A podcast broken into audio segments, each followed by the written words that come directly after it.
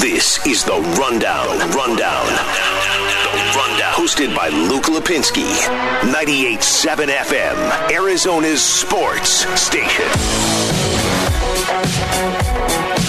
Well, it is the rundown. Good evening, everybody. I'm Tim Ring, filling in for Luke Lapinski on a suddenly very windy, a very windy Wednesday in the Valley. Jeff Darge in charge behind the glass tonight. Jeff, at about I don't know five o'clock, four thirty, the wind picked up. You're walking down the street, literally hang on to your hat. I mean, that was nasty. Tumbleweeds flying across the highway and across Shea Boulevard. What was going on there?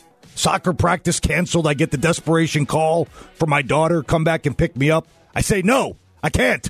The radio needs me. Find your own ride home. She's nine. Hitchhike. Fly a kite. right. It's perfect kite flying weather. Go out there, enjoy the elements. Walk home. When I was your age, I used to have to walk to practice and walk home in the snow, both ways, barefoot, uphill. Yeah, once again, Luke Lapinski off tonight. I'm Tim Ring filling in for the next two hours. Good to be with you. Lots to get to, of course. A lot of Cardinal talk again as Steve Keim met the media today. Talked a lot about J.J. Watt and the acquisition. Of course, we're going to get into that a little bit as well. We just heard briefly there from Steve Keim on Larry Fitzgerald and Larry's future. We're going to talk a little bit about that as well and also hear from Patrick Peterson.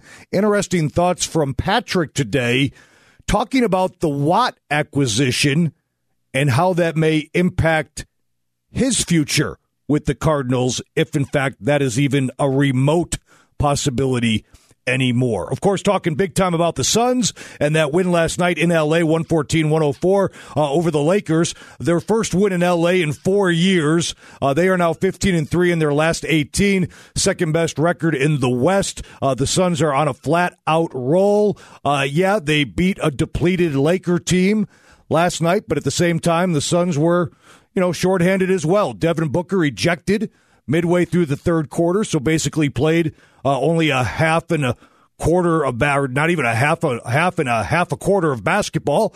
Chris Paul makes one basket the entire game, and DeAndre Ayton doesn't play in the fourth quarter, but yet they beat the defending world champs by 10 points. Again, 114 104 the final. Now, again, the Lakers, of course, without Kuzma and Gasol in that game, without Anthony Davis, obviously. But at the same time, for the Suns, uh, you know, the, the, the mental hurdle in finally beating that team on their home floor to me, you know, that was about beating the gold jersey and the name across it.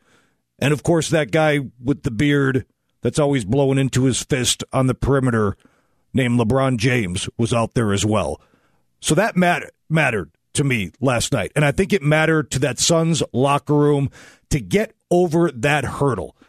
And I don't care if the Lakers dragged out Smush Parker and Chris Mihm and Kwame Brown and the bones of George Mikan last night.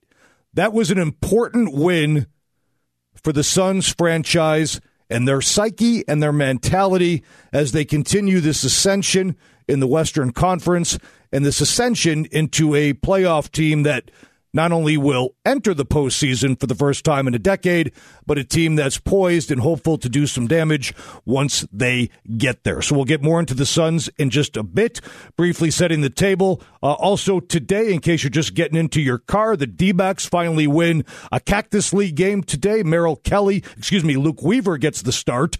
Uh, goes two shutout innings, no hit ball. D-backs beat Cleveland 9-4. D-backs score more runs and knock out more hits today than they did in their first three games combined.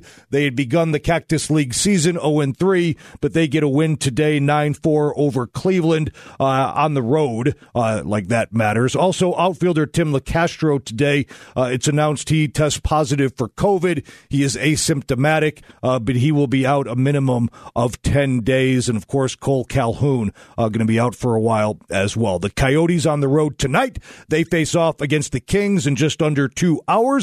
The Coyotes coming in after three days off. They are 9 9 and 3 on the year. Connor, Conor Garland expected to play uh, in that game.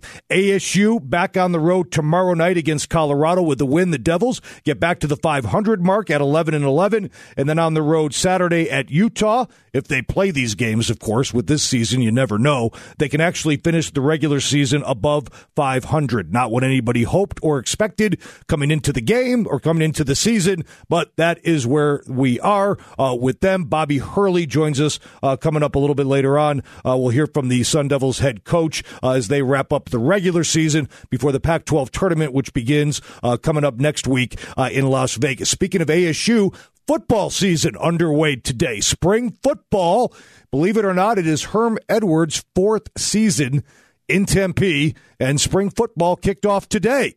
Chris Karpman, editor and czar of Sun Devil Source, joins me uh, tonight at 7.30 to get his thoughts as spring football opens up uh, for the 2021 Arizona State Sun Devils. And believe me, they have a lot of starters returning, especially at key positions in the secondary and of course at quarterback, but a lot to get into. And the great Chris Karpman will join me coming up tonight at 7:30 to preview the spring football season for Arizona State. Now, shifting gears back to the Suns real quick.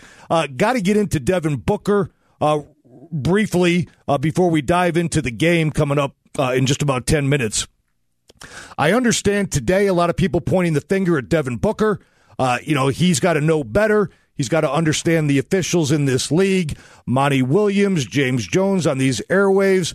Again, kind of coming down on Booker, and I understand why they're doing that because they're trying to prevent their superstar player from having that happen again, uh, not only in a key regular season game, but also, God forbid, a playoff game uh, coming up later this season. Look, I get all that. But if you watch that game last night, look, I understand uh, you can't call an official a name and we can probably run down the list of names if we were at the bar. Can't quite do it on the radio, so I won't, but you guys can all figure it out. Uh, if Devin Booker called uh, one of the officials uh, the B word, uh, if you will, fine, tee him up. Everybody can get teed up. But for my money, for Devin Booker to get a double T in that situation without being animated, without physically going after anybody, without losing his mind, was absolutely preposterous for a league that prides itself on putting fans first and always putting on a show, to have a marquee game like that on national television in prime time on the West Coast, Phoenix versus LA, Devin Booker versus LeBron James, to have Devin Booker ejected with a double T from two different officials with seven minutes to go in the third quarter? No way. Give me a break. Cannot happen. Should not happen. Now, I wasn't on the court. But from where I sat, looking at Devin Booker's mannerisms, unless he was handing out multiple insults and cuss words to two different refs, which I highly doubt, I don't understand how Devin Booker could have such a quick trigger with those refs and get ejected. I think he couldn't believe it either. And I'll tell you what, Brian Anderson and Jim Jackson, who were calling the game, had no idea what was going on. Which leads me to another point that I'll get into later. You know, once COVID ends, you know, forget saving money about not having these announcers either at the game or courtside. They don't know what the hell's going on half the time. Get them back there courtside. But nobody knows Devin Booker's ejected until he's walking off the court pulling his jersey out of his shorts. I mean, that is absurd for him to be ejected for what he did or what he said. Okay, he bounced the ball hard. This is one of the best players in the league. Now, I know it's you can't sit here and say, well, LeBron James does that all the time. I know LeBron James has way more clout than Devin Booker. Okay? But he's not Rasheed Wallace carrying on like an imbecile out there showing up the refs. Devin Booker was upset that he thought he got all ball on a previous possession and he got called for the fall. And then a couple trips down the court later, he felt that DeAndre Ayton got a lot of ball on LeBron James and obviously said something, I'm guessing, to the extent of, hey, let's call it both ways. B word. but bam, bam, double T, you're gone on national TV. Give me a break. Give me a break. So while I understand James Jones and Monty Williams saying, you know, Devin's got to watch his emotions and he's got to understand the officials and that can't happen, I, I, I get it because they can't have that happen again. And you don't want to give the officials any opportunity to do that. But the officials got to lighten up. Nobody's nobody's watching the game. I was going to say pay for tickets, but nobody's doing that. But nobody's watching the game all over the country to see you blow your whistle in your tight gray shirt. Just shut up and call the game. Yeah, Devin Booker runs hot. Okay, that's fine. I don't want to take that away. That's what makes him Devin Booker. He's every right. He's every right to carry himself that way. And I'm guessing he did have all ball on that previous possession. And that's what he was upset about. Real quick, Monty Williams, uh, after the game last night, had this to say about that Suns win over the Lakers, in which Devin Booker was ejected midway through the third, and Chris Paul made nary one bucket. Well, I think Jae Crowder said it best. We, we got better tonight. You know, you you gain confidence when a guy like Book doesn't play or gets tossed, and you're able to pull a game out on the road at the end of a road trip. You know that that's a combination for mailing it in. And I've said it all year long. This group has shown a lot of resiliency, um, but that was that was a big time character win, and, and, we we got better. You know, Cam Payne hadn't played um, the last game in the second half of the Chicago game. He came in and gave us a lift. Dooley gave us a lift, and then you know Dario, he just made play play after play after play. So we I thought we got better tonight, but we probably got more confidence that we can close out games on the road without Devin and Chris saving the day. Yeah, 100%. And it all boiled down to a Suns win, 114 104, in a game that, if you stayed up late to watch it, and I'm sure many did, you know, you got the feeling that, you know, the Suns were never going to lose that game, uh, even when Booker went out. And I know the Lakers had it within two, but, you know, that was a game the Suns were in control. Uh, and it was the supporting cast Saric, Cam Johnson, Abdel Nader, uh, making plays, Jae Crowder and Mikal Bridges early on, setting the tone. I'll get into that next segment a little bit about you know what the Suns supporting cast did uh, in this game. Also coming up, Devin Booker today weighed in on what happened last night. Water under the bridge, water off the back, however you want to say it. Uh, but Devin Booker's moving on. But still, good thoughts from Book today at Suns shoot around. That's coming up after the break. It's the rundown. Tim Ring in for Luke Lapinski, Arizona Sports 98.7. The Rundown with Luke Lapinski, 98.7 FM, Arizona's sports station.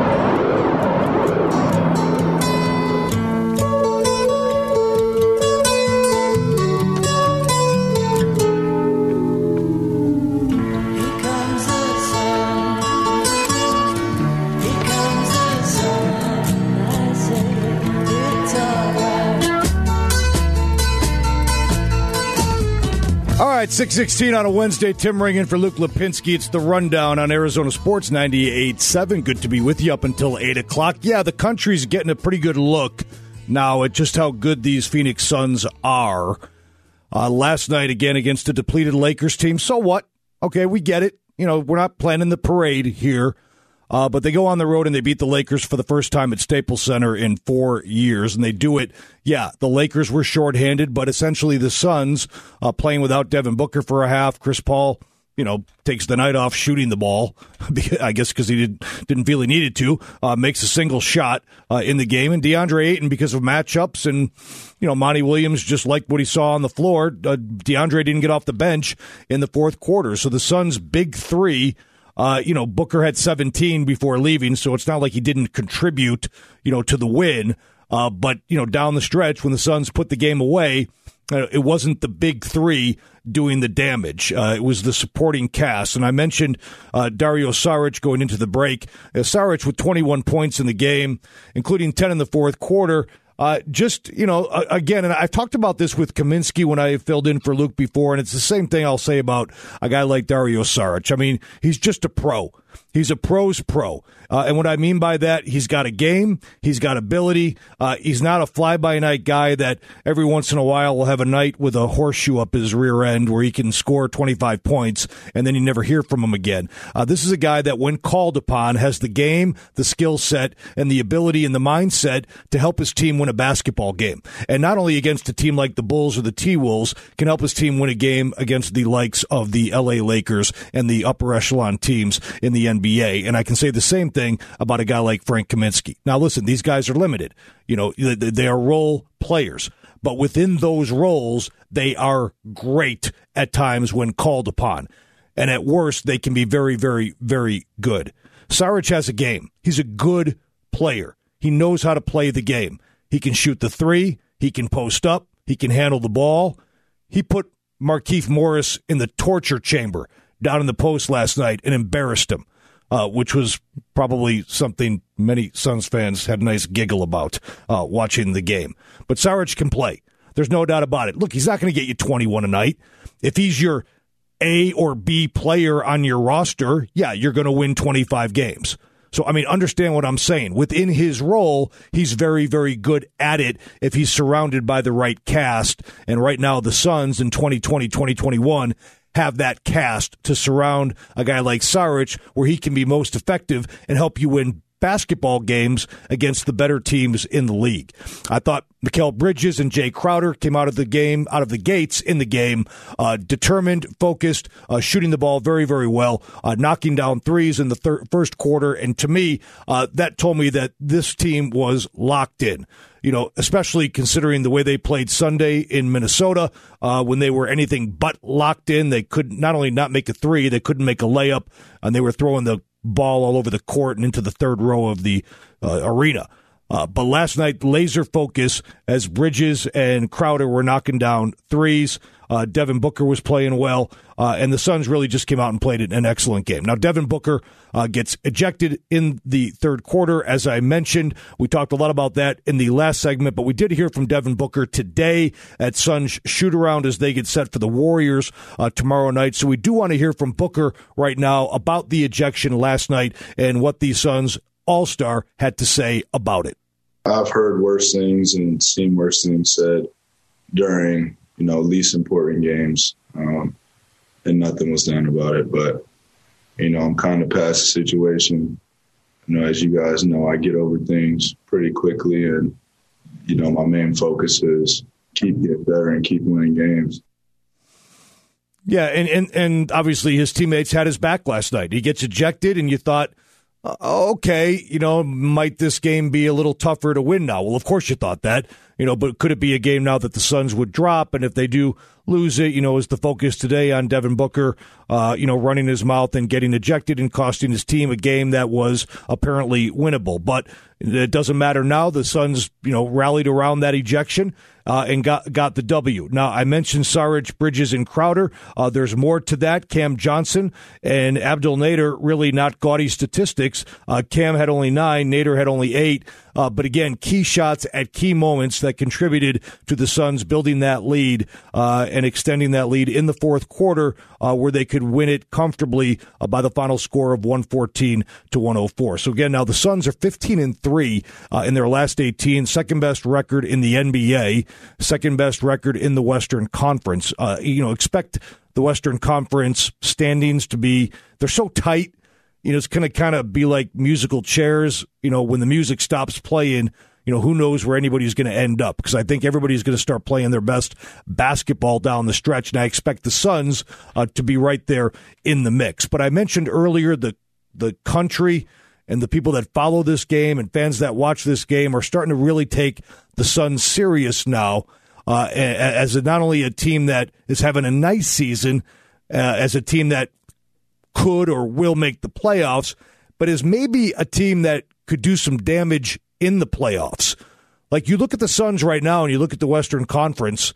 Like, you know, in years past, you would always say, well, uh, you know, hell, even if they get in, I mean, they're not beating the Lakers or they're not going to beat the Warriors at the eighth seed, you know, and you'd be right.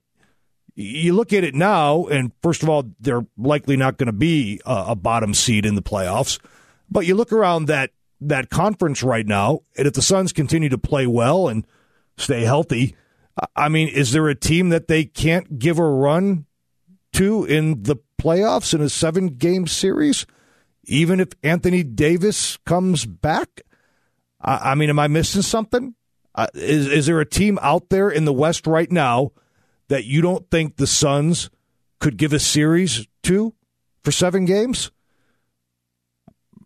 I, I, I don't know. I, I, I don't think so. You know, so I mean, uh, let's let's not talk about just making the playoffs. Let's talk about aiming high. Let's talk about winning a series or two, maybe even more.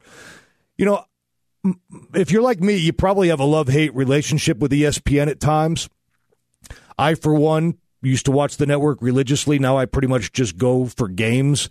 Uh, a lot of a lot of people just you know kind of irk me, I guess, uh, on the network. One of them being Stephen A. Smith, uh, who gets paid ten million dollars a year to spout off on every single topic. Uh, but there are times where I like Stephen A. Smith, and that's when I agree with him. this morning, I agreed with Stephen A. Smith because he spoke eloquently and quite nicely about our Phoenix Suns the Phoenix Suns still showed up and showed out and handled their business. And I understand that the Lakers were shorthanded, but without Devin Booker, aren't they supposed to be shorthanded? With CP3 only hitting one field goal the entire game, although he registered 10 assists. Is that not a big deal? But I'm looking at Mikal Bridges. I'm looking at Saric. I'm looking at the rest of these cats, even a Jae Crowder and all of these boys. And I'm just saying to myself, excuse me, the Phoenix Suns are coming. Best record in the NBA since late January. 15 of their last 18 games they've won on.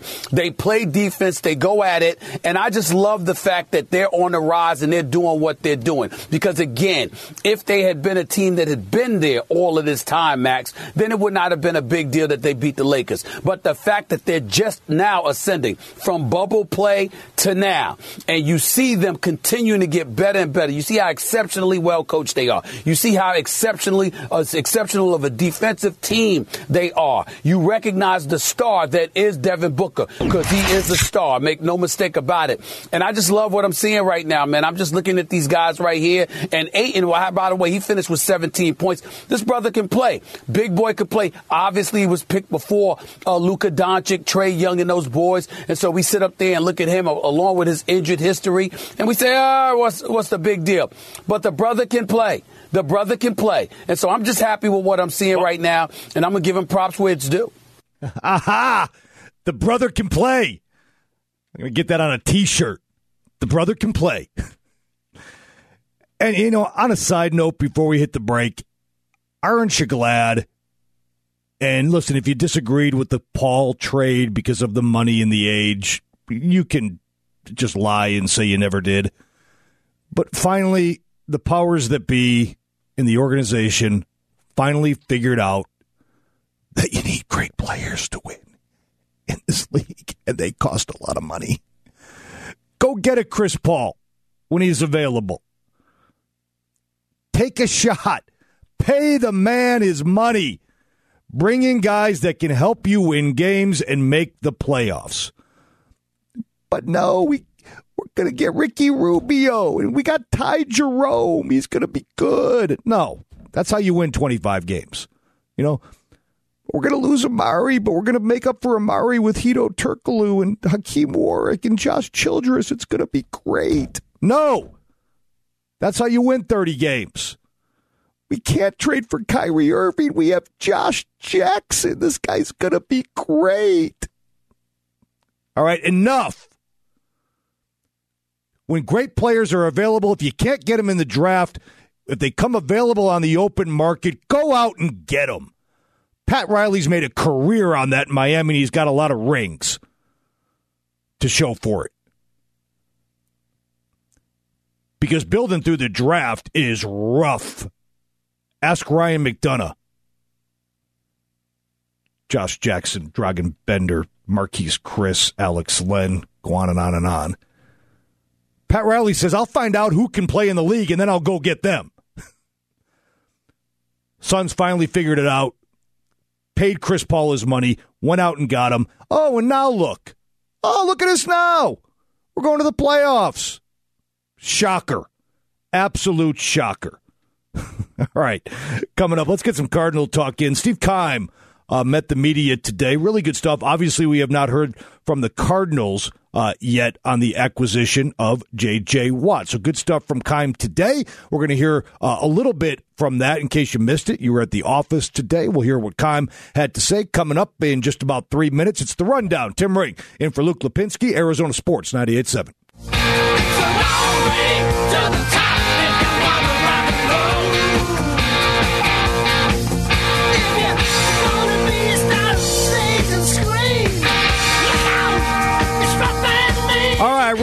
on the rundown. Tim Ring in for Luke Lapinski, 631 on a Wednesday. Talking Suns in that first half hour. We'll get back into those guys in a little bit. Got to shift to the Cardinals, of course. Steve Keim meeting the uh, media today. J.J. Watt, touchdown in Arizona yesterday, I believe. Mike Bidwill flying him in on his plane. JJ coming in looking all big and Captain America like with his black sweatshirt on and his white sneakers, his wife, ready to make a difference here in Arizona. You know, real real quick, it, it, it's amazing um, how local media has changed in the last five or six years with the professional teams now employing essentially their own television departments and radio for the most part. So the Cardinals have a, uh, and, the, and, the, guys over at the Cardinals are great, uh, but they now control their own media. You know, so when J.J. Watt gets off that plane, the Cardinals have their TV cameras there, and they can interview J.J. Watt, and they can put that on their website, and they can put that out on social media, and fans can experience that. And that's great. I mean, fans don't care where that comes from as long as they can see that shot. And it's funny because I come from a, a local television background, and I can tell you in years past, you know, before pro sports teams did that and employed their own uh, departments and their own cameras and their own reporters, you know, to to get that shot of the newly acquired superstar coming off the plane. I mean, for local media and television, that was like the white whale. Like, how, how do you get that guy, you know, landing on the plane, you know, especially before 9 11, you know, when you can actually take a camera into the airport and you can get your guy, you know, getting off the plane. You know, I remember when we, when we would, when I was starting out, we would have travel agents uh, on the payroll. And the payroll was like free tickets, but we'd have travel agents that were on our payroll and we would trade them tickets and they would give us the information, you know, when, you know, so and so, what flight they were on and when they were arriving you know, at the airport. And then we'd all go out there and we'd wait and, you know, sh- with bated breath for, you know, superstar X to come walking off the plane and we get that interview and, you know, hooray, we got it. And that'd be great. You know, but nowadays the teams control it and, and, and fans are the better for it because listen, if you're a Cardinal fan, you don't care where you see the video from. You're going to get it from the Cardinals. You know, and now local TV stations are rendered, you know, more and more, you know, uh, not not useless, but but unimportant, if you will, because they're never going to get that shot. First of all, these guys are pri- flying on private jets, and you're never going to get into the smaller airports. Uh, but you're just never going to get that stuff. And you're not going to get the interview because the Cardinals are going to interview J.J. Watt themselves. And they're going to put it on their social media. You know? So it's interesting how times have changed over the years with, with teams now, you know, controlling their message and controlling the narrative. You know, and then the teams actually, you know, they're going to make sure that they ask the questions they want to ask and you know, it's a, and it's a beautiful, it's a beautiful video, and they have the pictures of JJ with Mike Bidwill signing the contract, and you know that's the media coverage, and and it's in a way better than what local TV stations were trying to scramble to get, you know, in years past. So the the fans win, uh, the team wins, and local TV loses. You know, but you know that's kind of the, the, the, evolution of the whole thing. Anyway, uh, the Cardinals, uh, Steve Keim, GM, uh, a little press conference today. Uh, real interested to hear what he had to say about, you know, how it went down with Watt, where they think they're going to play him, uh, why uh, so much money spent on J.J. Watt, the, the, the courtship of J.J. Watt. Um, so, real quick, rather than just playing maybe 15, 20 seconds, uh, I thought if you're listening to the rundown here at 6:30, you've probably been busy most of the day. Uh, so, what Jeff Darge behind the glass here and I did was we kind of put together the best of Steve Keim. So it's going to be a few minutes longer. So dive in, listen in, settle back, listen to Steve Keim for a few minutes, and then I'll be back in just a few. Steve, thanks for doing this. Uh, first question is really about uh, when you started pursuing JJ, he said it was pretty quick after he got released. When you went on the radio show here in town, you said you would take a swing, or you might be willing to take a swing. Were you already, you know, lining up to hit a home run then when you said that? Well, as soon as he was uh, officially released, the first thing I did was uh, take a look at the tape and uh, quickly realized that um, J.J. Watt still looked like J.J. Watt, in my opinion. Uh, for a number of years, I haven't had to look at him because of obvious reasons, but uh, when I turned on the tape, was pleasantly surprised, saw that he still played over a thousand snaps last year and um, was still the dominant defender that I, that I remembered, you know, with his quickness, his burst, his ability to defend uh, offensive tackles and guards and to, to, line up at a multitude of spots. Um, exciting to add a guy like that, not only just because of his play on the field, but what he brings to the locker room, that sort of that affectionate passion, um, some of the things that we were really looking for from a leadership standpoint. Hey, Steve. Um, adding JJ, um, it's kind of a two-parter. Does he make you a contender now, not just for the for the, a playoff spot, but maybe a run deep into the playoffs, possibly a Super Bowl? And, and if so, how does he add that to the team? I don't know if I would I would use the word contender. Um, it's hard for me to, to, to say that. Uh, what it does do is is the goal in mind was to improve our football team, and that's what I said on the radio several weeks ago, which was um, any chance that we have to improve this football team, we'll take a look at it, whether it works business wise, football wise, and it did in both areas for us uh, in this instance. So, really feel like that um, he's going to come in and to be able to play beside Chandler Jones and create the type of pressure that those two can create um, was obviously very exciting for us. Um, when you look at the Super Bowl or the playoffs, or um, as, as, talented as these quarterbacks have gotten across the league, the, the ability to create pressure and get quarterbacks off of their spot has become so critical. So uh, to have a guy like this, and again, to bring in this infectious personality that can uh, not only help young players develop, but hold people accountable, which is really, really important to me. Steve, you mentioned he can play multiple spots. I'm wondering if you have a optimal position for him, and does that at all uh, affect how you look at free agency, where he can't play the edge and he can't play interior?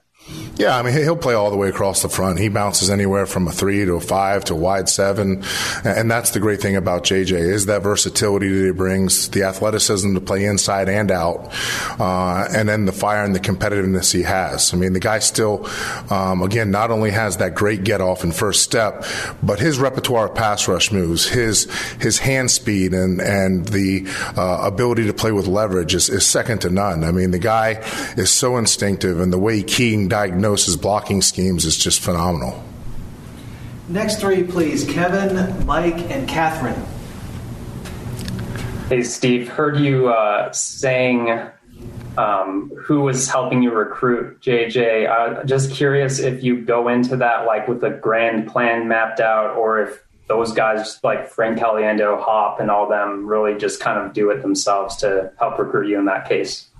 Well, I mean, anytime you, you recruit a guy like um, J.J. Watt, at least of that stature, uh, to me, you want to do as much as you can. And, and I obviously think Arizona is a, is a destination place for, for players across the league. Um, I've gotten a number of, of uh, calls and texts um, from, from our own players who help recruit. And that's what you love about your locker room is guys are vested, uh, they care. Uh, not only that, but they give me intimate knowledge that not only here's what I see on film, but here's what makes this guy tick every day. Uh, we, we're not able to call the, the coaches at the Texans or, or some of the other teams unless they worked with him in the past. So to be able to have intimate knowledge of guys who were their teammates is, is huge for me because uh, there's a number of players on our team that I ultimately trust. And again, to be able to lean on guys like DeAndre Hopkins and and Larry over the years and Pat Peterson and uh, all the players that call Kyler Murray. I mean, it's just it's really helpful to the process. But you know, when you pull in other people, it's it's fun too because um, we all know that everybody loves the celebrity world, and to have guys like Frank and and obviously Blake Shelton as a friend, um, those guys can help too. All right, so uh, Frank Caliendo and Blake Shelton are part of the uh, Cardinals recruiting team. Good, good, good to know. Hey, listen, it worked on J.J. Watt. You know, I've always maintained, uh, too, when it comes to recruiting players uh, in this day and age, especially to a place like Arizona. If I were the GM, and you know, I if Steve Keim were sitting here, I'd asked him. Maybe he would agree with me. I'd also recruit the wives, hundred percent. You know, I mean, sell them on Paradise Valley and, and Camelback Mountain and, and, and w- what it's like to live here. You know, I mean, especially when your competition is places are places like Green Bay, Buffalo, and Cleveland. No offense. Not that there's anything wrong with those places. But you say to a wife, hey, look, you know, Scottsdale, Paradise Valley, Camelback Mountain, as opposed to Green Bay, Cleveland, Buffalo. Then she sits there with JJ or her husband at night. They're talking about things. Where do you think she's going to nudge him to? Okay. I think that helps. I, I, I would I, I've always maintained that. You know, especially in the NBA where it's really tough to sell free agents on your spot and what you're trying to do. I've always thought our professional teams should use our location as a recruiting pitch tool to not only the players, but also their spouses. Always believe that. I would do that if I were running a team from a GM standpoint. Real quick, uh, J.J. Watt's contract details came out today. Really not different than the initial report, which always comes from the agent. Uh, not exactly 31 million. It could be 31 if he hits some sack incentives. It's really 28 million, 12 million dollar bonus, 14 and a half this season. Uh, you capologists at home, you armchair capologists, have at it. Um, how that affects Peterson and Fitzgerald, you know, we'll, we'll see. Uh, to me, the, the bigger question with Larry Fitzgerald is, you know, do the Cardinals know Fitz is already stepping away and they know they don't have that $11 million price tag they need to spend on number 11, and that made the decision to go get J.J. Watt a little easier. So uh, we're going to get into Fitz a little bit later on as well. By the way, Fitz has yet to welcome J.J. Watt via social media, and he usually does that. Does it mean anything? Don't know.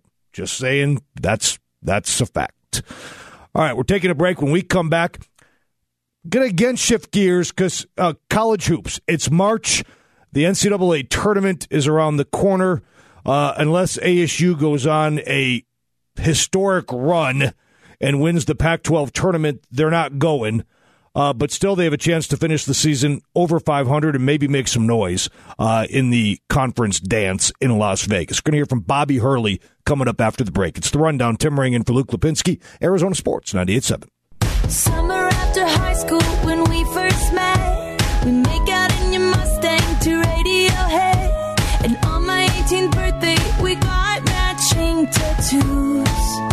701 on a Wednesday. Tim Ring in for Luke Lapinski. Good to be with you here for about another hour or so on the rundown. Talking ASU hoops. Got ASU football coming up in about 28 minutes. Spring football, believe it or not, opened up today. And there are a whole bunch of storylines. There are a whole bunch of starters back on both sides of the ball.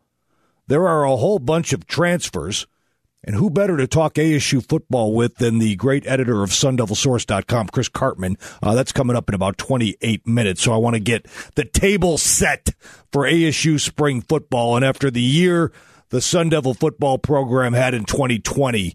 Uh, talk about hitting Control Alt Delete and resetting that table uh, is going to sound awfully good uh, because what a miserable campaign it was. Look, it was tough for everybody everywhere, uh, but Pac 12 football teams really had it bad, and ASU had it the worst of the bunch. Uh, certainly uh, playing only four games last season. So uh, they are starting anew. They got a lot of guys back, a lot of optimism. Uh, for the Sun Devils in 2021. So we'll talk to Chris Karpman about that. Uh, some news from baseball today, real quick, before we get back into the Suns. Uh, off the field, uh, Yankees manager Aaron Boone, did you hear about this? Immediate leave of absence as he needed surgery to get a pacemaker. Uh, so the Yankees manager uh, is going to be uh, out for a bit, not not very long. Uh, the length of time missed is is really not the story to me. The story is that Aaron Boone, uh, at the age of 47, needs a pacemaker. Now Boone, as you probably don't know or don't remember, actually had open heart surgery in 2009. So now at the age of 47, after feeling lightheaded, low energy, shortness of breath uh, over the past couple of months, uh, had some tests done, and they determined that Boone, uh, despite being only, and I, I think I can say when it comes to pacemakers, only 47 years of age, uh, had a pacemaker put in, so he's going to be out for a few days. But uh, Aaron Boone, pacemaker at the age uh, of 47. All right. Phoenix Suns on the road last night get a win in LA for the first time uh, in four years. 2017 was the last time it happened. They win at 114 104. Yeah, it was a depleted Laker team. You know, let's make no bones about it. But at the same time, you know, the Phoenix Suns did it without their big guns ablazing either. Uh, Devin Booker ejected with about seven minutes to play in the third quarter. Chris Paul makes one basket. DeAndre Ayton doesn't play in the fourth quarter. So the Suns supporting cast uh, defeated LeBron James and the Lakers uh, supporting cast last night. But for me, uh, you know, let's not get into who was on the court. For me, uh, this was a mental hurdle and a step that the Suns just needed to take as a team and as an organization to go on the road and beat the Lakers in Staples Center. And it helped that LeBron James was on the floor. Yeah, that that that that was key. If he wasn't in the game, then maybe you don't get over. Maybe we're not talking about it so much today. But he was out there. The Suns hadn't beaten that team on the road in four years, and they go out there and they get it done uh, in a game where they didn't necessarily have their top players putting up big offensive numbers, and that makes you feel real good. Now, real quick, the reason why Devin Booker wasn't in the game after the seven minute mark, you know, let me just, you know, revisit that real quick. And I know James Jones and Monty Williams were kind of, you know, I don't want to use the word pointing the finger at Devin Booker, but they were pointing the finger at Devin Booker today a little bit, kind of casting the blame on, on Book, saying, listen, you know, he's got to be smarter, he's got to be better, he's got to control his emotions.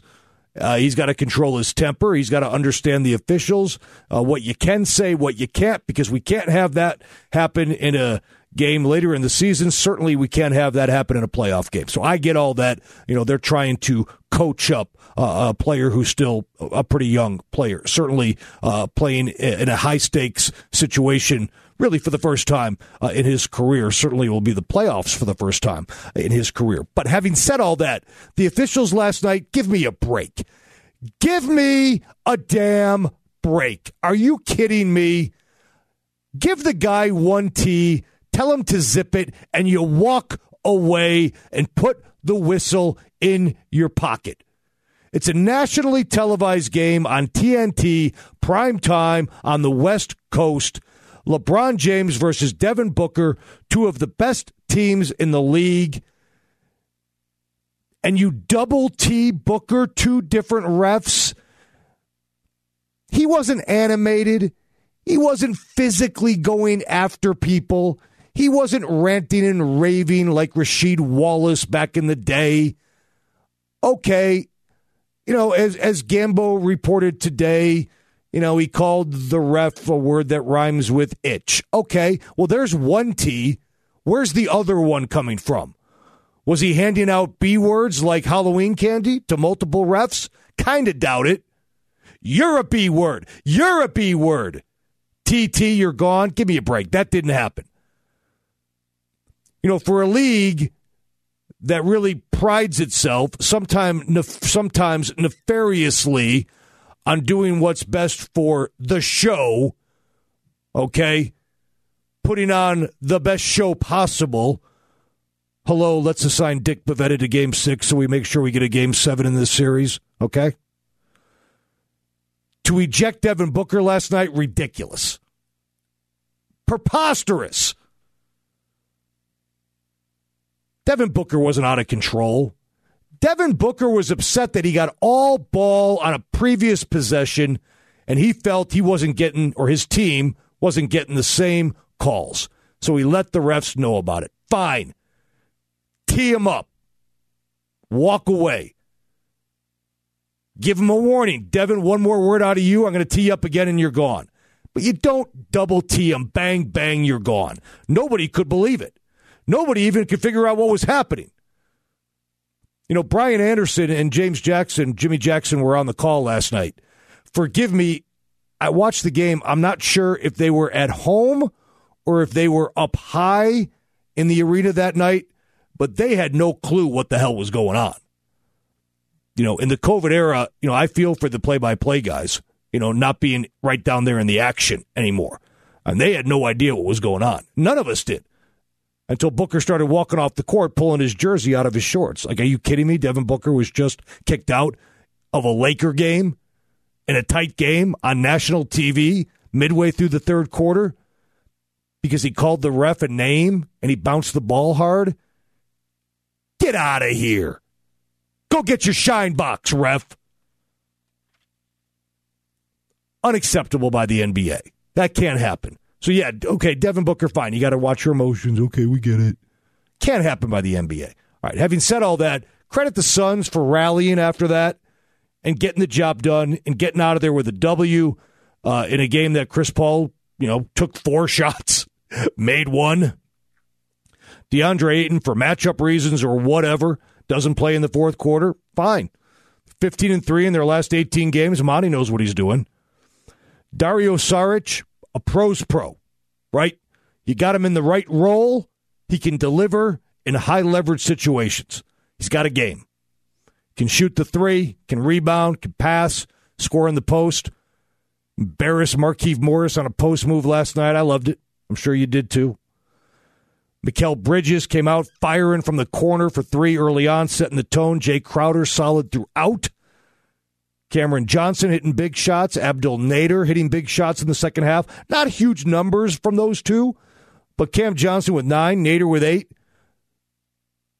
But it's not always how many you get, it's when you get them. And when you watch the game and you watch the ebb and flow of the game, you know last night that Cam Johnson and Abdel Nader hit big shots at critical moments. And I don't care that they only combined for 17.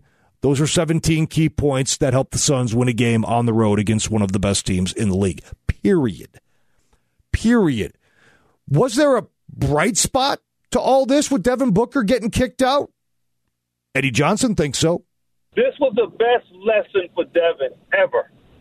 Because what it showed him last night, hey man, we're just we're good too. You know, it's like Devin can't walk away and say, Man, I got thrown out. We lost. It's Yes. because of me. Uh uh You saw what they did when he got out. Yeah. They took it to another level. They showed Devin that, you know, we can do things, man. And Devin recognizes that because he passes the ball a lot. He's, he's elevated his game in an unselfish way. But it really showed him last night when they just took it to another level and everybody thought the Lakers would walk them down and they elevated. Saric elevated his game. Nader elevated his game. That had to make Devin smile, man. And and, and so for that, good Devin got kicked out last night because it showed us something else about the Suns. Yeah. You know what? I'll buy that. You know, taking a page out of the uh, Norman Dale playbook. You, you get kicked out of the game on purpose uh, to give Shooter the confidence to lead the team, you know, in battle uh, at Hickory. You run the picket fence, get the W. So Devin Booker clearly taking a page out of the uh, the Norman Dale playbook uh, there. Uh, so yeah, the Suns get the win. Uh, LeBron at 38. LeBron, LeBron's still a beast, isn't he? My God. He almost looks inhuman out there at times, like he's another species. Uh, so good. Still so, so good. You might not like him. I don't like him at times either. But LeBron James is still still, still such a, a, force to be reckoned with. All right, so they got the Warriors uh, tomorrow night. Uh, you catch that game right here. I'll be back for halftime and post game uh, tomorrow night for uh, the Suns game here on Arizona Sports uh, 98.7. And that's the last game before the All Star break. And boy, you got so much momentum now. You know, don't don't mentally leave on the All Star break before the game, if you know what I'm saying. You know, the Warriors are a dangerous team. They're up and down, but they can beat you. You got Steph Curry on the floor, they can beat you. Take care of business. You built up so much goodwill with that win last night. Get a W tomorrow night. You know, get that record to 24 and 11. Get to the break and then come back and then steamroll your way into the postseason. All right, let's take a quick break. When we come back, Steve Keim, more thoughts from him on J.J. Watt. Also, some brief thoughts from Steve Keim on the future of Larry Fitzgerald. It's the rundown. Tim Ring in for Luke Lapinski. It's Arizona Sports 98.7.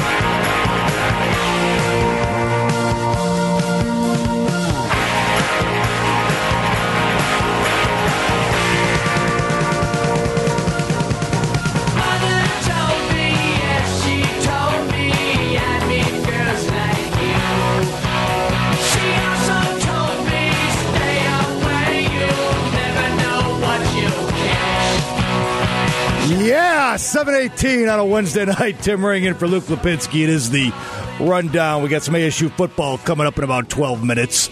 Chris Karpman is going to join me as they kicked off spring football today. Excited to talk to Chris about the 2021 Sun Devils. Um, Cardinal football now. J.J. Watt uh, obviously is in the fold. Uh, a lot of talk about Watt the last couple of days, of course. Uh, but Steve Keim did meet the media today, so really the the first chance for the Cardinals GM to speak a little bit about what went in to the signing of Watt and what the Cardinals were thinking in bringing in uh, Watt for that deal. By the way, the the numbers were or released today. Uh, not too different than what was initially reported, although there's some sack incentives to get it up to those $31 million that were reported on Monday. The deal is a $12 million bonus, uh, 28 million over two years. 14.5 million this season, $3 million in sack incentives over the next couple of years. So capologists, they're at home have at it and discuss amongst yourselves because we're not going to do it here for the next hour and a half. Okay. Um, I will say this though, Steve Keim uh, s- signaled out Watt as soon as he was released, watched film, made sure he could still play. Keim believes he can, believes that this is a guy that, again, not only can improve his defense, obviously, uh, but also can be the guy in the locker room uh, that can help the Cardinals take that next step uh, and become not only a playoff team, but a team that can do some damage once they get there. Here's some quick thoughts on Steve Keim about the addition of J.J. Watt. Well, anytime that you uh, you create more attention up front, um, Mike, we know that uh, you know that certainly pulls more double teams and blockers and attention to that area. So it obviously frees up other defenders, and usually it's at the second level, or it can be guys like Chandler who have the opportunity to defeat one-on-one blocks, and guys like Budda Baker to fly all over the field untouched. So it does a number of things for you. Uh, he is obviously going to create a, havoc, and and um, he's going to need to have some attention from the op- opposing sideline. So uh, that's really exciting for us. And, and I know that uh, Chandler's excited, Budda, everybody uh, on that defense has already texted me how excited they are with the addition of J.J. Watt. Steve, with adding JJ to the mix, what's the ripple effect on the rest of the roster when you look at, you know, other guys in the pass rush, Marcus, Hassan, their future with the team? Yeah, I mean, there's so we have 28 pending free agents of our own, and and uh, there are a number of them that we'd like to have back. Uh, so, um, you know, just doing the cost of business and, and the way things work, uh, some of those players will able to be able to return. And but really, it depends on what the market uh, is going to present, and we don't really understand with the down cap. We still don't have a hard number from the league yet. We know we're operating at 180 million as a floor, but there are still some things to to, to find, and you know if the thing goes up eight or four, uh, four or five million dollars, that makes a huge difference, and it could be a number of players that you could um, slot in those spots. So we'll continue to be active. We want to sign again a number of our own players, and then there'll be some players in free agency we'll try to sign as well. Yeah, so there you go. You know, I mean, listen, you're never going to get concrete answers out of Steve Keim or any general manager in the history of the league in any sport in these type of press conferences. Uh, but yeah, the Cardinals now have some decisions, and you know Haason Reddick, you know you're not you, are you're not going to franchise him. Uh, you know, uh, I don't think, and, and, pay him sixteen million dollars. Uh, you know, I, so what is he going to get on the open market? You know, are other teams going to get sucked into the numbers this year? Or are teams going to be wise and say, let's look at the body of work over a career and understand that, yeah, those were good numbers. You can't take them away, but five of those sacks did come in one game. You know, so let's, you know, let's be real about this, what this guy, you know, is worth. As great as he was last year compared to his first several years in the league, I, I get it. You know, so what is he going to get on the open market? And I think the Cardinals will wait to see maybe what the open market bears on him because he was a first round draft pick. And, and, you hate to lose those guys after three years. Uh, so there is something to be said for that. Um, as for Larry Fitzgerald, you know, there's thought now initially, hey, J.J. Watt's here. Maybe this is going to want make Fitz want to come back. Well, you know, I don't know. I, I just don't know. I think Larry's going to do what he wants to do, and and J.J. Watt's arrival here is probably not going to move the Fitzgerald meter all that much. I thought it was interesting that Larry is yet to welcome J.J. Watt to Arizona versus uh, via social media, uh, as Larry's been prone to do for big acquisitions like this uh, over his career. It doesn't mean, I mean, what does it mean? I don't know, uh, but I think it's worth noting. Uh, Larry, you know, obviously has been paid $11 million in the last couple of years. And as I noted on Monday night here, you know, I, I always I go back to that that Brentson Buckner tweet after the season ended. You know, and I know everybody was quick to downplay it because, you know, if it was true, uh, that was not the way Fitz's retirement announcement was supposed to be announced. You know, certainly, you know, not the way Fitz deserved to have it announced or or the way he wanted it announced. Uh, but for some reason, you know, Brentson Buckner was darn sure that Larry Fitzgerald was retiring. You know, and did Larry tell him that? You know, they were right there together taking a picture. You know, now it doesn't mean Larry could have told him that he was retiring then and since then has changed his mind. Uh, but I still, you know, lean towards the fact that, my, in my opinion, uh, that Larry is walking away from the game.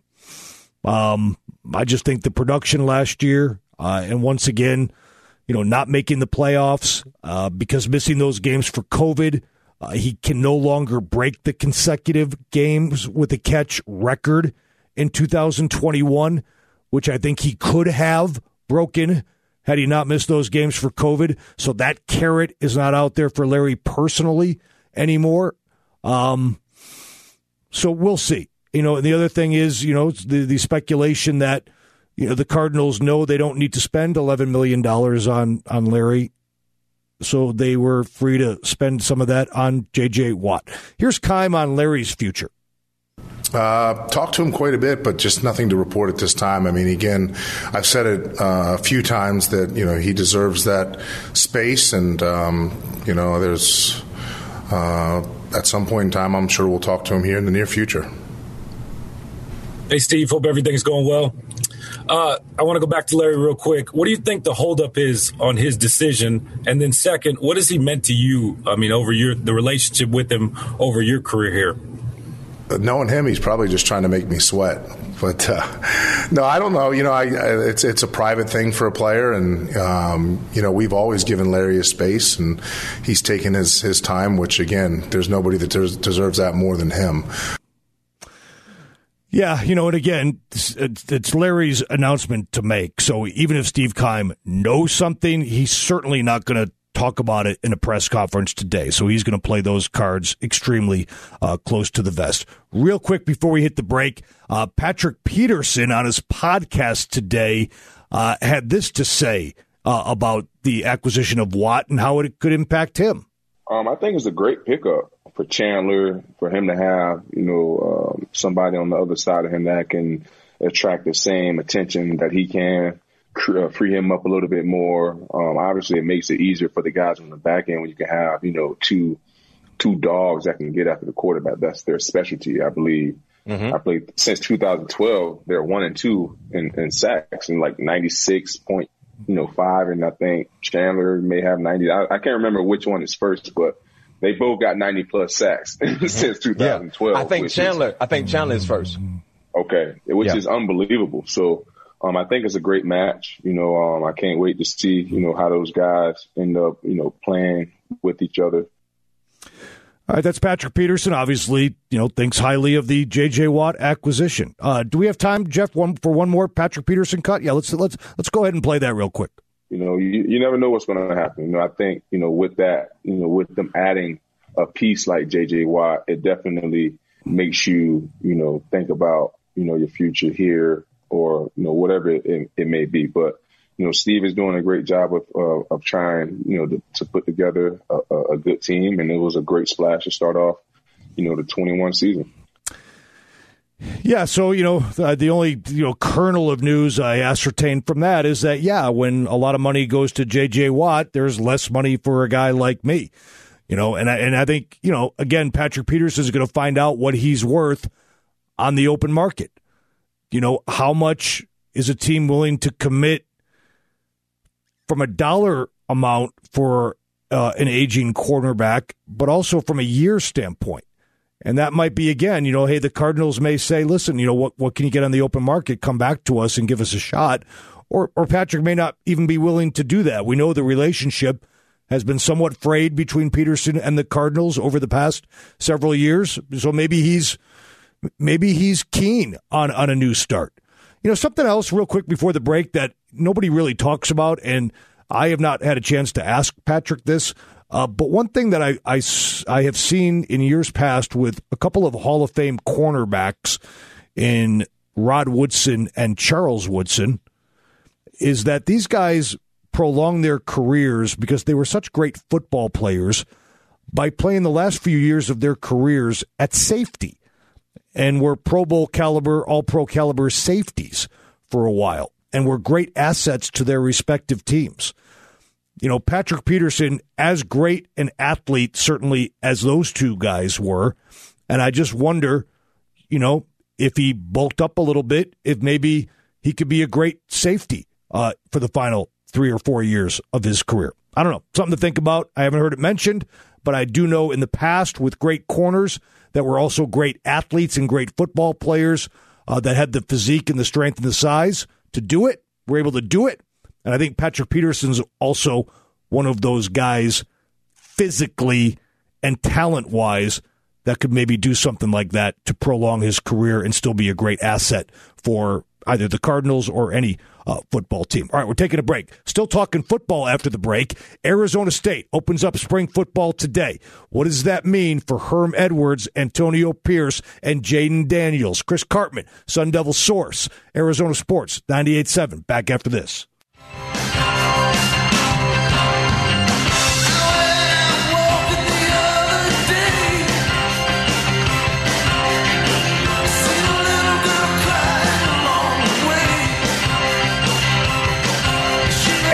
Back, 734 on a Wednesday night. Now, I got to tell you, I'm not normally a huge spring football guy.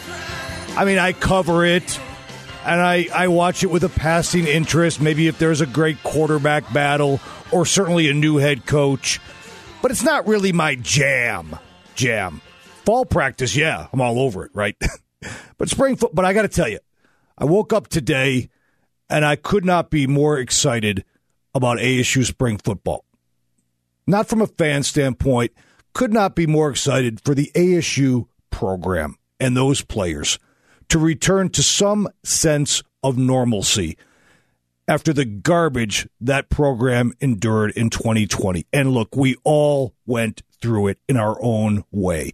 But from a pure football standpoint, boy, those kids really had a rough go of it from a pure football standpoint. And now they were back on the field today and there's a lot of optimism with the 2021 Sun Devils. And who better to talk about it than my good friend Chris Karpman, the editor of SunDevilSource.com. Chris, thanks for joining me, man. Good to hear your voice again. How you doing?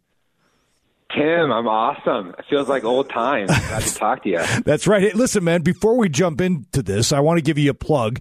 As per usual, it's always a great time right now to subscribe to sundevilsource.com and become a VIP member, is it not? Man, it really is, especially uh, until midnight tonight. You get CBS All Access included with the 50% off Sun Devil Source. So it's right now is like the best day you're probably going to get all year. there you go. I knew it.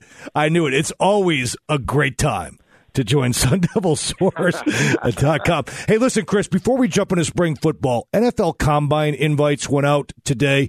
323 players, two Sun Devils, Aashari Crosswell and Frank Darby. Uh, real quick, just your, your, your brief thoughts. Were any Sun Devils snubbed, in your opinion, on a Combine invite? No, I don't think so. And Okay. that's primarily just because ASU has almost all of their seniors from last year returning, right? Uh, Crosswell decided to leave the team last year in the middle of the year. Um, I didn't wasn't sure if he would get an invite or not. He, he was a really highly regarded player coming out of high school and started as a freshman, so it makes sense in that regard.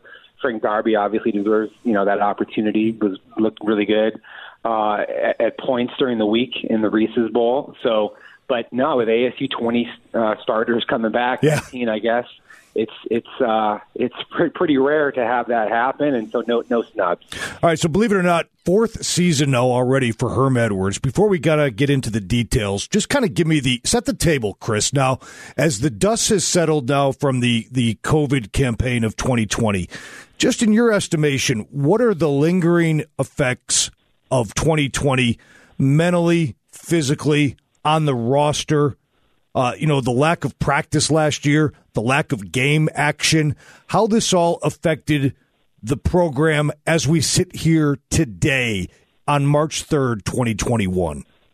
Well, it was a really rough start to their season. They had all these COVID uh, interruptions after going through all of summer and fall with not having any problems, and then they lose a game to USC they should have won, and that really took a lot of air out of their sails. Immediately after that, they have you know all these you know COVID problems, and they don't play for almost a month, 28 days, I think it was, uh, to UCLA.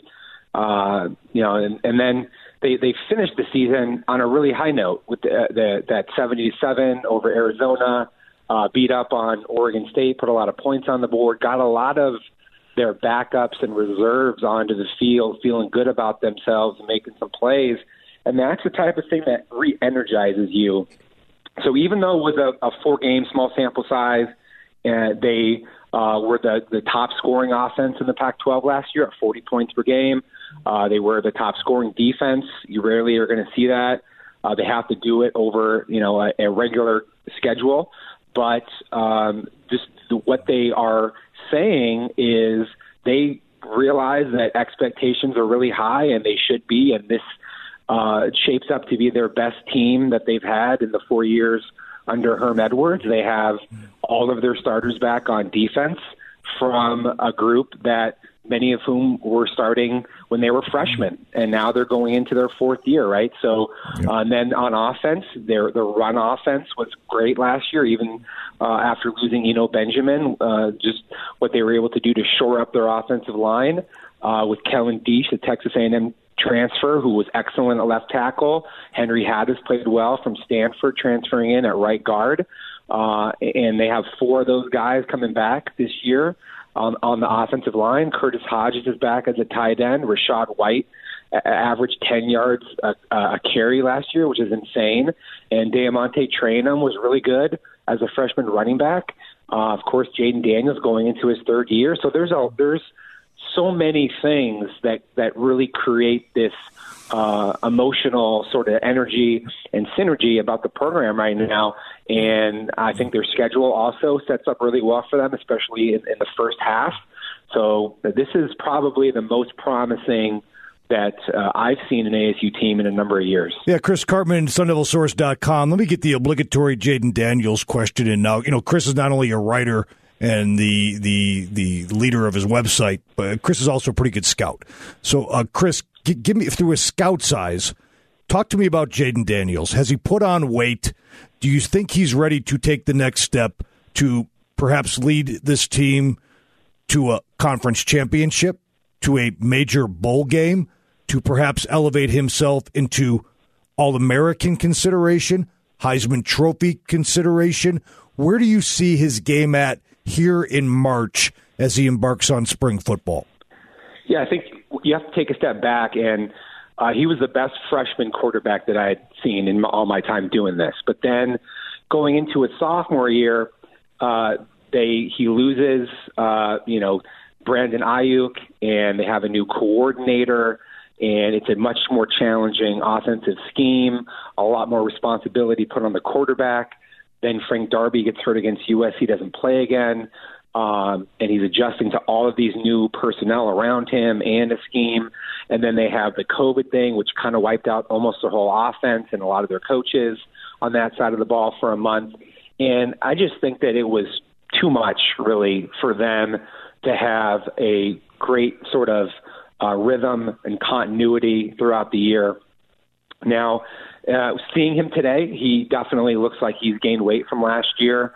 Uh, about 10 pounds, uh, up to around 190 pounds now, which is trending in the right direction. He's going to have to be over 200 pounds probably uh, by the time he's in an NFL combine, you know, projecting out if he's going to be a first, second, maybe even a third round pick, uh, which he aspires to do.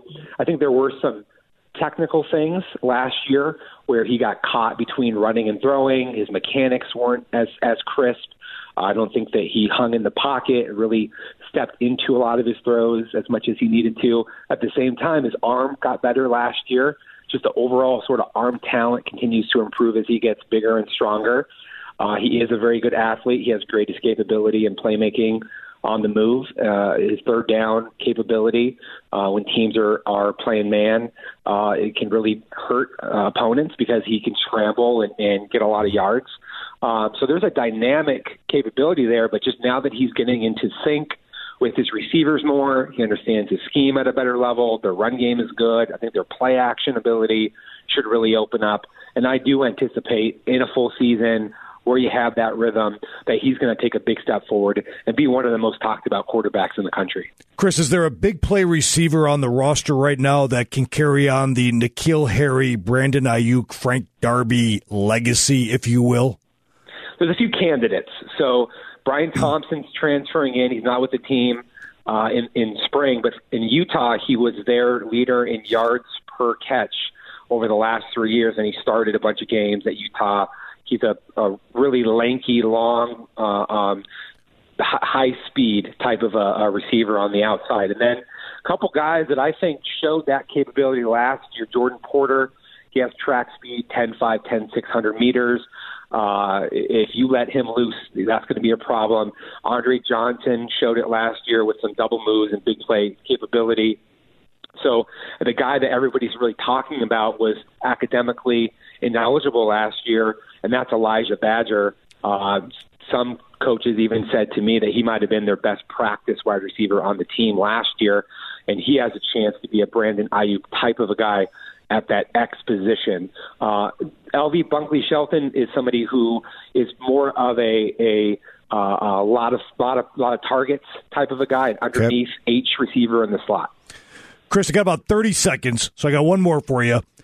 Jack Jones, Chase Lucas, best corner duo you've seen at ASU, best corner duo coming up in the Pac this season, one of the best corner duos in the country. Yay or nay on all three of those?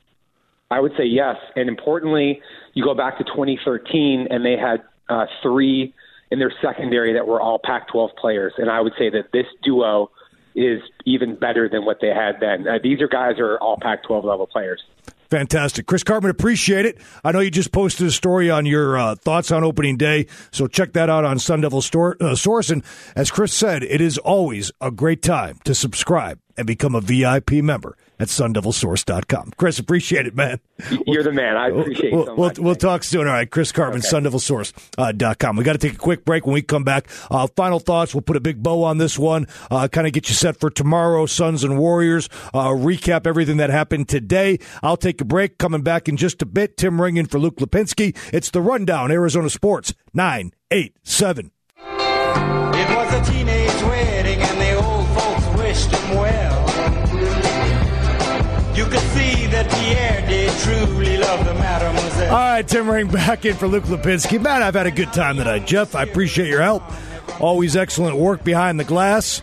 I'm sure you've had an unbelievable time. Best time ever? Oh, I love you know. I I mentioned, uh, But you can't even talk. You've had such a great time. I'm I'm I'm, I'm exhausted from from all of this fun. We're gonna have so much freaking fun. No, it's good to be in for Luke on Monday and tonight. Uh, Suns and Warriors tomorrow night, eight o'clock start. Uh, you know the Suns' final game before the All Star break. I touched on it earlier. You know all the momentum they have. They're fifteen and three in their last eighteen. Big win over the Lakers last night, 114-104. Don't mentally go on the break before the game come out focused tomorrow night. The Warriors are still a dangerous team. They're up and down, but they can beat you. Go out there and you know finish. Listen, it's not the end of the world if you lose the game. Let's be real, but go out there and and hit the break with good thoughts. Hit the break with a twenty four and eleven record.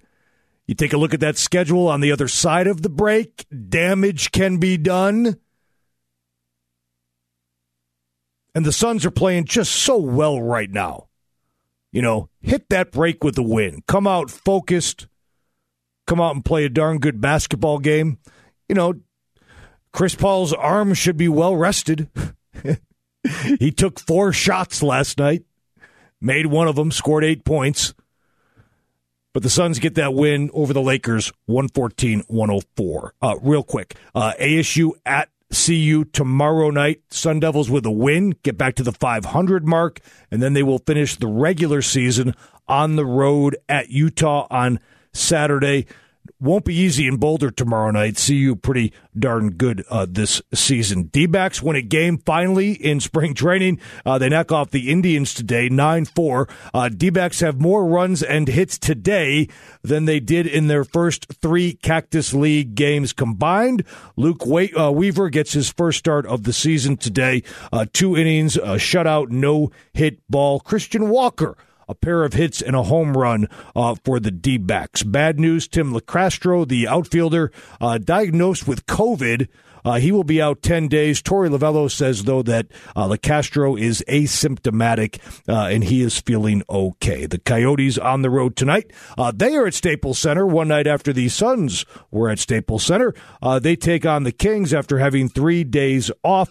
Uh, again, that game gets going in just about uh, seven minutes or so. The Coyotes come into that game with a record of 9 9 and 3 uh, on the year. So there you go. The D backs are back at it tomorrow. Uh, and again, the Suns and Warriors, 8 o'clock tip. You can hear that game right here on Arizona Sports 98.7. Then it's the All Star break. Uh, for the Phoenix Suns after taking on the Golden State Warriors. So uh, I've appreciated filling in for Luke Lapinski these uh, last couple of days uh, here on the rundown. Uh, Jeff Darge, appreciate your work behind the glass. Uh, we had a lot of fun on Monday night talking about J.J. Watt, and certainly a lot of fun tonight talking about the Phoenix Suns that are flat out on a roll right now. Stephen A. Smith and the national media, we had some fun with that earlier today. He has taken notice, as everybody has, in the Suns right now. Let's just keep it going. Uh, they are playing awfully good basketball, second best record uh, in the NBA uh, right now, uh, and they are uh, again uh, playing with all guns ablazing, and they are clicking on all cylinders. Eddie Johnson earlier tonight said Devin Booker his ejection last night was actually a good thing. So even the announcers are clicking on all cylinders. Devin Booker gets ejected, and yet that was a silver lining, and that was a good thing as the Suns beat the Lakers. So uh, that'll do it. I'm out of time. For Jeff Darge, I'm Tim Ring filling in for Luke Lapinski. Uh, we are back tomorrow with Suns and Warriors again, 8 o'clock tip, 7.30 pregame on Arizona Sports 98.7. Have a great Wednesday night, everybody. We'll see you tomorrow night.